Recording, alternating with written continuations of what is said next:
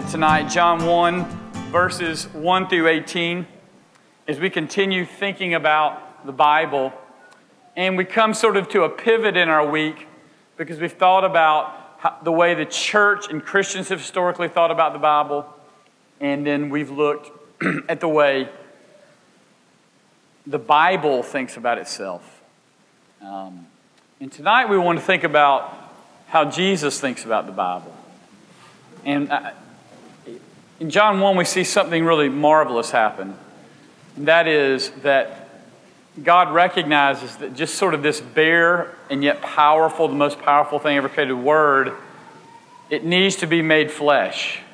And in John 1, we're told how Jesus actually is the Bible.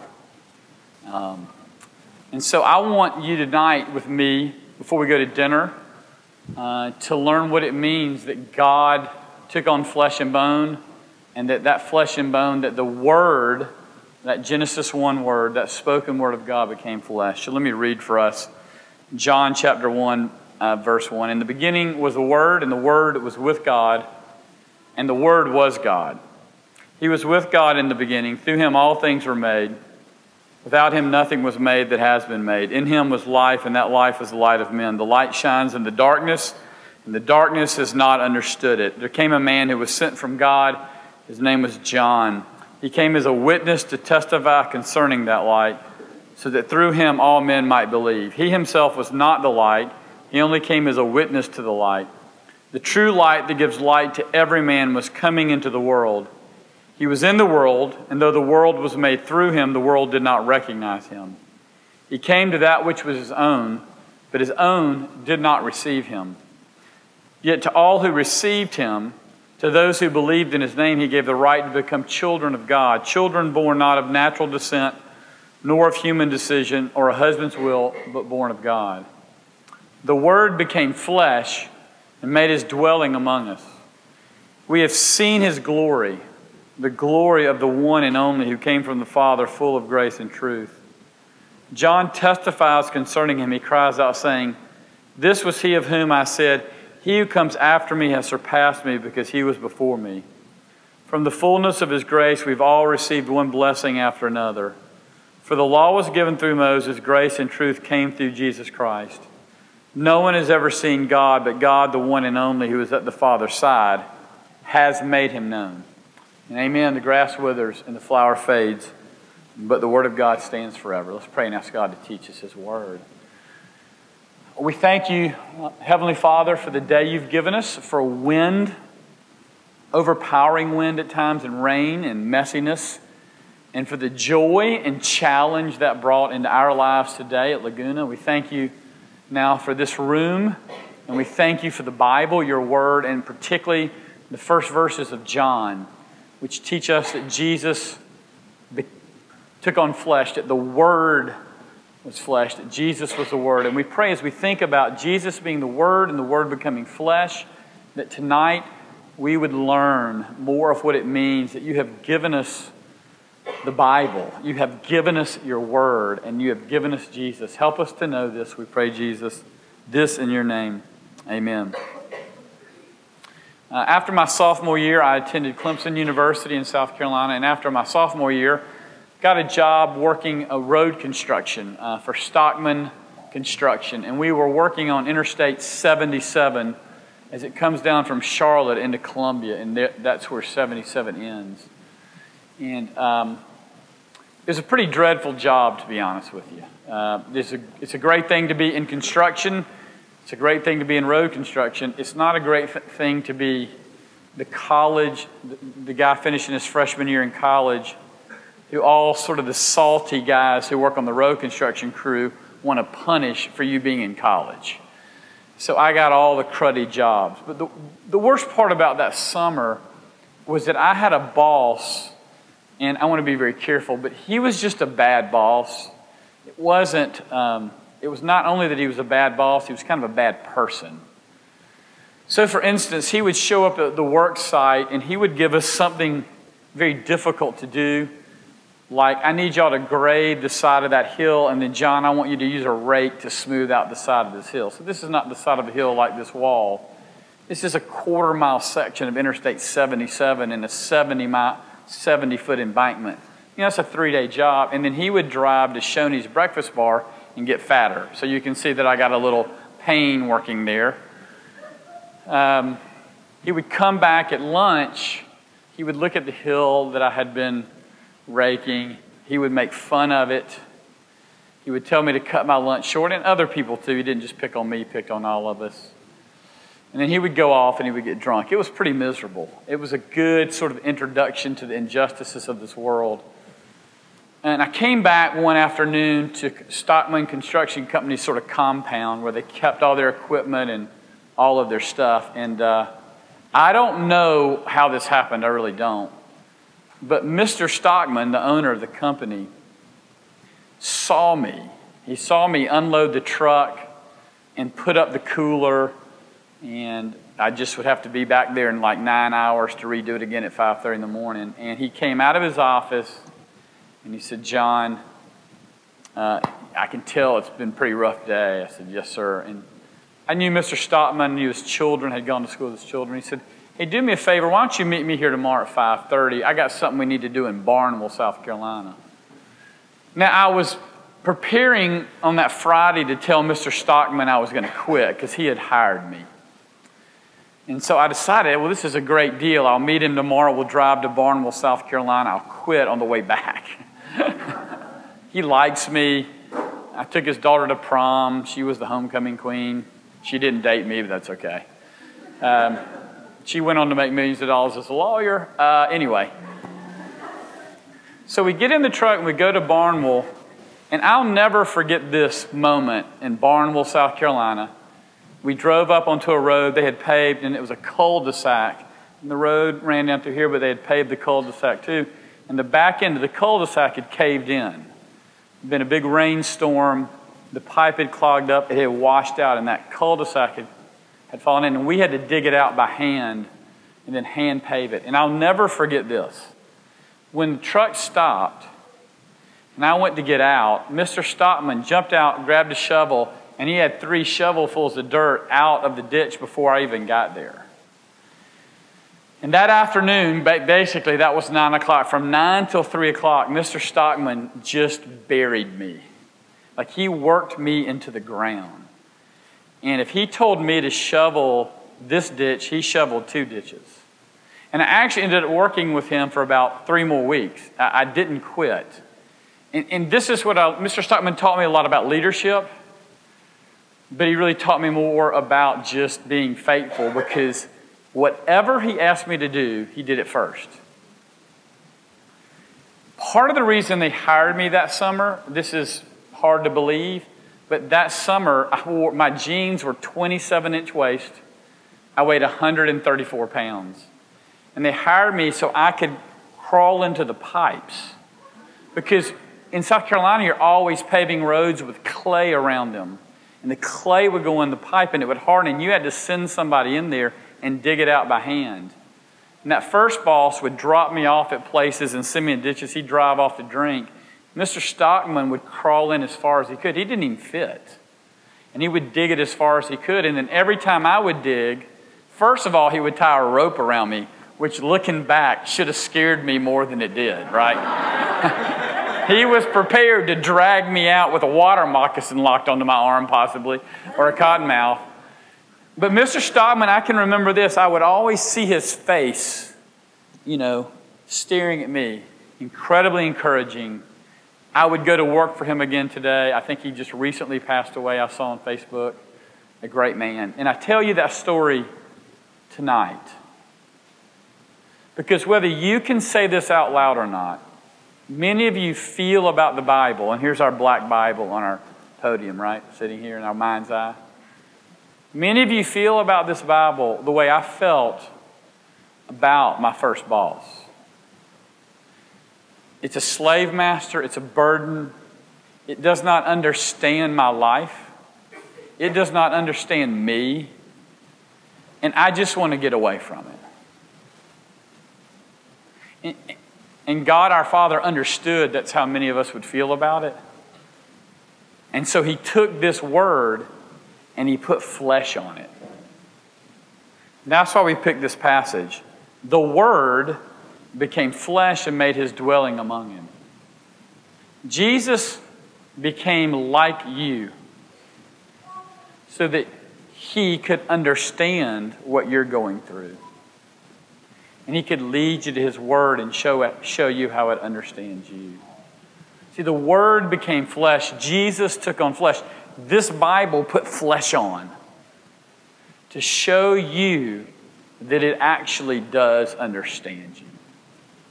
What I want us to do in our brief moments tonight is look at when that Bible took on flesh, how the flesh, so this is sort of one of those, you know, infinite loops, how the Bible, which is God made flesh, when it took on flesh, used the Bible, right?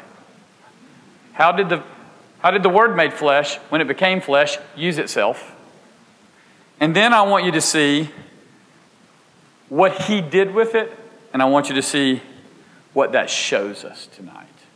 So, first, I want you to see how Jesus used the Bible. The Word became flesh and made his dwelling among us. I'm not going to spend tons of time on this one, but a little. I want you to know that Jesus was saturated in the Bible. And that the Bible surrounded Jesus and everything he did. For instance, you may not know this because you didn't pay $16,000 to go to seminary, but I did. We have 1,800 words of Jesus recorded in the New Testament. 180 of those words are him quoting the Old Testament. Now, you would think if the Word became flesh and made his dwelling among us, A, God would choose to do it when we could have video cameras and we just video his whole life. Now, that would have been a bad Christianity because we'd be obsessed with YouTube. What did Jesus do, really? And we would imitate it. But instead, when we had the Word made flesh, the Word Himself began to speak about the Word. Jesus was saturated in the Bible. He used the Bible. He believed the Bible. Jesus, in fact, fought spiritually with the devil and with himself and would often use the Bible in that context.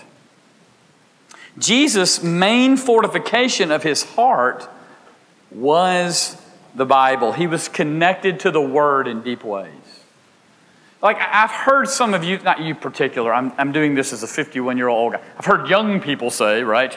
Uh, I've heard you adults say, I'm not sure about the Bible, give me Jesus. People say this all the time. Yeah, yeah, all your Bible religion, yeah, just give me some Jesus. Eh, sorry. Jesus was saturated in the Bible. Can't get to Jesus without the Bible. And Jesus was constantly demonstrating the usefulness and the necessity and the helpfulness of the Bible itself. There is no just give me Jesus without my big black Bible, which we turn into devices, right? The Bible's necessary. Let me give you an illustration from Scripture, right? Jesus needed the Bible, you need the Bible. Then Jesus was led by the Spirit into the wilderness to be tempted by the devil after fasting 40 days and 40 nights. Now, that's an F3 workout right there, my friends. He was hungry. The tempter came to him and said, If you are the Son of God, tell these stones to become bread. And Jesus answered, It is written, Man shall not live on bread alone, but on every word that comes from the mouth of God. Now, let's, let's just for a moment stop so, some of you don't believe the Bible to be true. Again, we're really happy you're here and I get it. But for those of us who do and for those of you who don't, let's at least enter into what the story's saying. This is the infinite, eternal God who made the devil.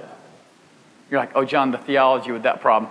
We'll get to that on a whole nother week conference. But let's just say he created all things when it was the devil. The devil comes to him and says, hey, you're starving, make stones of bread. Jesus could have said, boop, done. That's what he could have done. He could have said, Chump, shut it. Talk to the hand, right? That's what he could have done.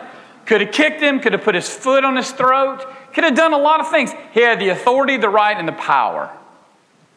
Instead, he says, I'm going to quote you a memory verse from Royal Ambassadors, right? Man shall not live by bread alone, the story ought to scare the bejeebies out of you a little bit.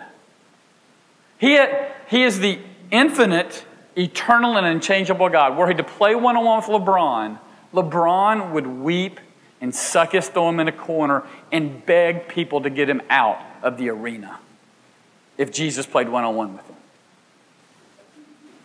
You don't even buy it. See, you you're not even sure he's powerful. He would dunk on LeBron and then quote scripture in niceness to him. Brother, be warm and well fed. Come and dine with me. right? Like he's the infinite, eternal God. He can do whatever he wants at this point, and he chooses to quote scripture. So maybe he's saying, I'll pull out the most powerful weapon I have. Man shall not live by bread alone. Then the devil took him to the holy city because the devil doubled down after he got dunked on and reversed and elbowed down the forehead, right? So he took him to the holy city and had him stand on the highest point of the temple.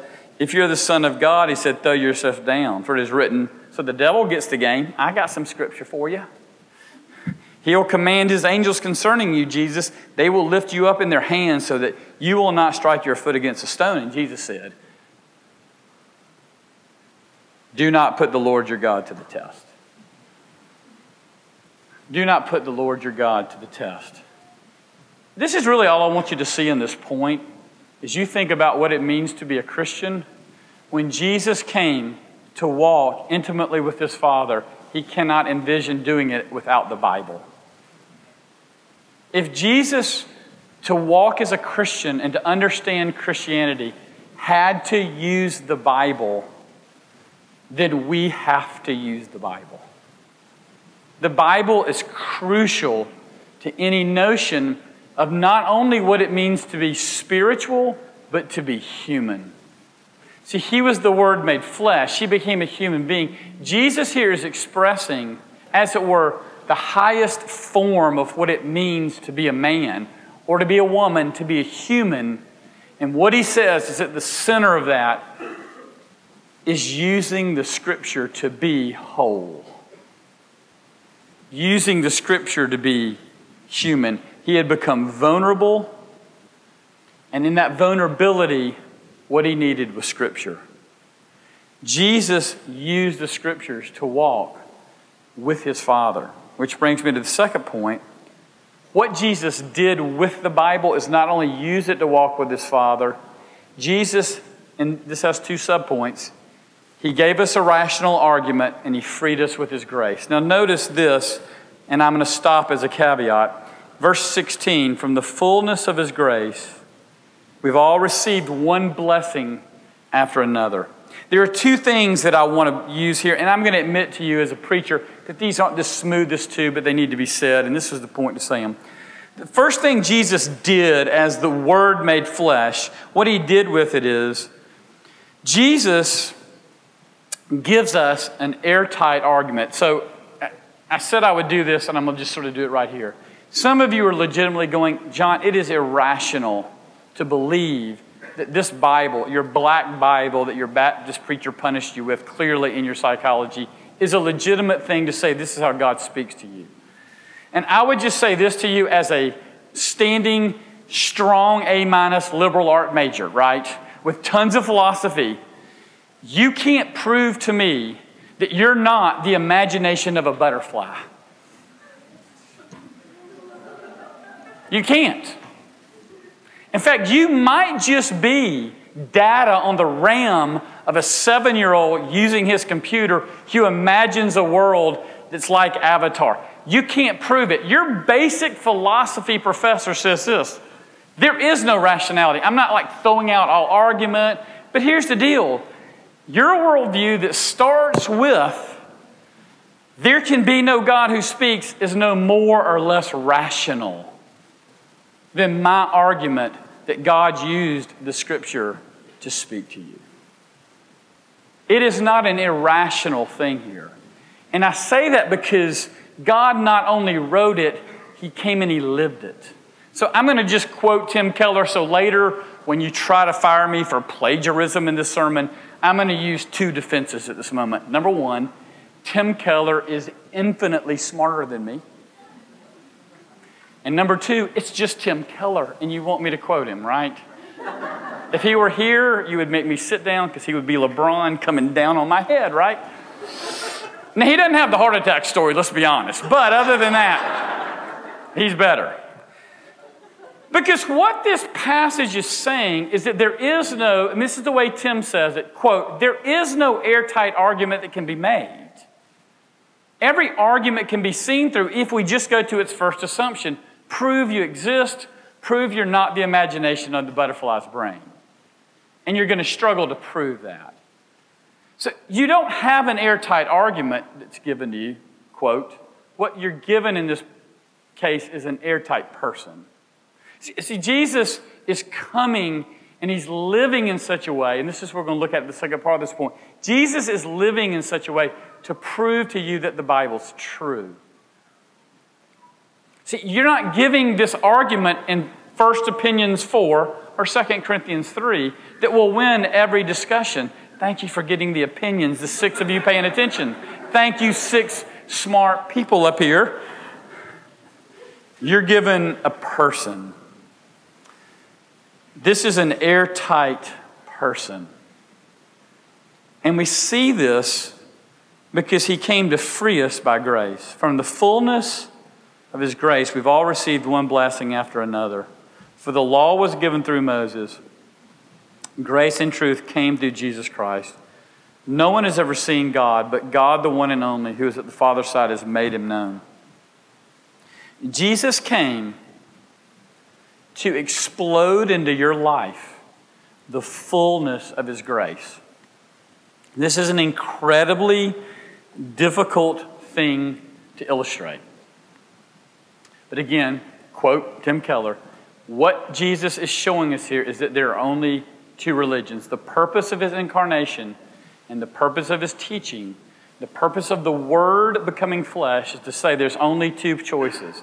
You can name them what you want to, there's works and there's grace, and Jesus is on the side of grace. That's what's being said here. That's what the purpose of him taking on flesh is that he would pour out grace upon grace for us. So, so let me try to illustrate it this way. Let's think about the parable that Jesus used with the woman in Luke 6. If you don't know it, just briefly remember this. In Luke 6, Jesus is invited to a man's house to eat dinner. The man is bringing Jesus to his house because he wants him to be a spectacle. And in those days, unlike what we're going to do this evening when we go out to eat, the way you entertained yourself, if you were middle class or impoverished, you're not going to believe this, you went and watched rich people eat. So the rich people would always have a portico on the back, and you would recline at the table, and it would only be men and the men would eat, and you would go and marvel. I mean, this is just TMZ before there was like the internet, right? And you would say, oh, he's here, and you know, he drove up on that, he has that new donkey, right? He has the new donkey 629 version, right? And he had, you know, the wood cut. Like, this is actually what they did. So Jesus is invited to this man's house to say that he's something. And in the middle of this meeting, a prostitute is standing in the crowd watching the meal, men and women. She does something unthinkable. She walks over to the table, she lets her hair down, so that's a stonable offense. She can be murdered for letting her hair down. We're not advocating that. But in that day, she could be killed for doing that. She begins to weep and wash Jesus' feet, right? And the guy who throws the party thinks if this man were a prophet, he would know who this is that is a sinner who's washing his feet. And Jesus reads his thoughts. This is a bad afternoon for you. Jesus reads his thoughts and says, I have a story to tell you, Simon. There were two men who owned a money lender a bunch of money. One owed him about seven million bucks, and the other owed him about 500 bucks. But neither could repay him. So he forgave the debts. Who will love him more? Who will love him more? And the, Simon said, Well, I suppose the guy who gets the seven million bucks forgiven, right? And Jesus turns and says, See this woman? Simon, she loves me more. Here's the great thing about that passage, and this is why Jesus took on flesh. Now, I'm just going to let it lie there. I'm not going to qualify. He didn't say, Tonight she will repent and stop being a prostitute She might have. We don't know. He didn't say tonight, she's turning over a new leaf. He just said, Simon, she understands she's a sinner, and therefore grace is blowing into her life like a hurricane. And you don't. You're standing over there judging me and judging her. Now, why am I saying that to you? Because Jesus came to teach you to be this person. You're like, John, you just taught me at summer conference I'm supposed to go home and be a prostitute. So, just for the tape, that's not what I said. When your parent writes me the email about you told my son or daughter to be a prostitute, I did not say that. I get those letters. You go home excited. John said I could be a prostitute and know about grace. That's not what I said. I said that Jesus always comes to pour grace into people's lives. Part of why he chooses, like if, if you really start reading the Bible, I just picked that story because it's easy to tell. The Bible's not that complicated. That's every story in the New Testament. Paul murders people, throws them in jail. He's the one that writes the whole New Testament. The disciples, if you put the disciples in a K group, if you've ever been in a K group, like a discipleship group in your church, if you pick the disciples to be that K group, you would excommunicate them. They're the worst K group in the history of the world. They disagreed with the leader the entire time. Their leader was the infinite, eternal God, and they hated his leadership. Everybody in the New Testament is failing. And here's the question when Jesus comes and puts on flesh, can you just admit that? That he came so that you can stand up and say, I'm a failure. The reason I'm driving this point home today is because you're in a university and no professor gives good grades for that comment. None of you can go into the, into the semester and go, I know you gave four assignments. I know we had three tests. I know we had a big paper. I didn't do them all. I'm just looking for grace, right? Bono can, Bono can change the world with that statement, but it will not get you out of university at all, right? you get what we call an F, a lecture from your parents and a bad summer internship. That's what you get for that kind of production. And yet, this taking on flesh was unto the ability for us to be able to say, I'm a failure. Jesus' fleshliness came really so that he could show you, I'm here to forgive. Before I move to the third point and let you go to dinner, I just want to say this. If tonight you think that Jesus came to fix you, I'm just going to ask you to stop. He came to forgive you. That might help you get fixed a little bit, but He didn't come to fix you. If you really know your heart well, you're aware that that fixing isn't so hot. That's why he knew he would be alone on the last night of his life, because his K group abandoned him. He came so that people could confess, I can't be fixed. If you really want him to fix you, this is the wrong group for you. He came to forgive you. The Word took on flesh to forgive you, which brings me to my last point. What Jesus showed us is that this word was so powerful that he didn't want it to be broken. I'm not going to do a lot on this passage, but Jesus' taking on flesh was in order for him to go to the cross. The purpose of the infinite word, the law of God, which condemned us, becoming flesh, was so that it could be put on the cross and so that it can be shown not to be broken. And you see that Jesus does something amazing at the cross. And what Jesus shows you at the cross is that this book is about grace and it's about forgiveness. Now, why would I say that? How did Jesus show us on the cross that the word could not be broken? For instance, Jesus is in the um, he's in the garden praying, and he knows that Judas has betrayed him, and they're coming to arrest him. When they come to arrest him, one of the disciples gets up and he takes a sword and he's going to fight the soldiers. And Jesus says this Put your sword back in place, for all who draw the sword will die by the sword. Do you think I cannot call on my Father, and he will at once put at my disposal more than 12 legions of angels? That's the LeBron sentence. This is what Jesus said. You see this army right here? I mean, if I wanted to, I could just whoosh, wipe them out.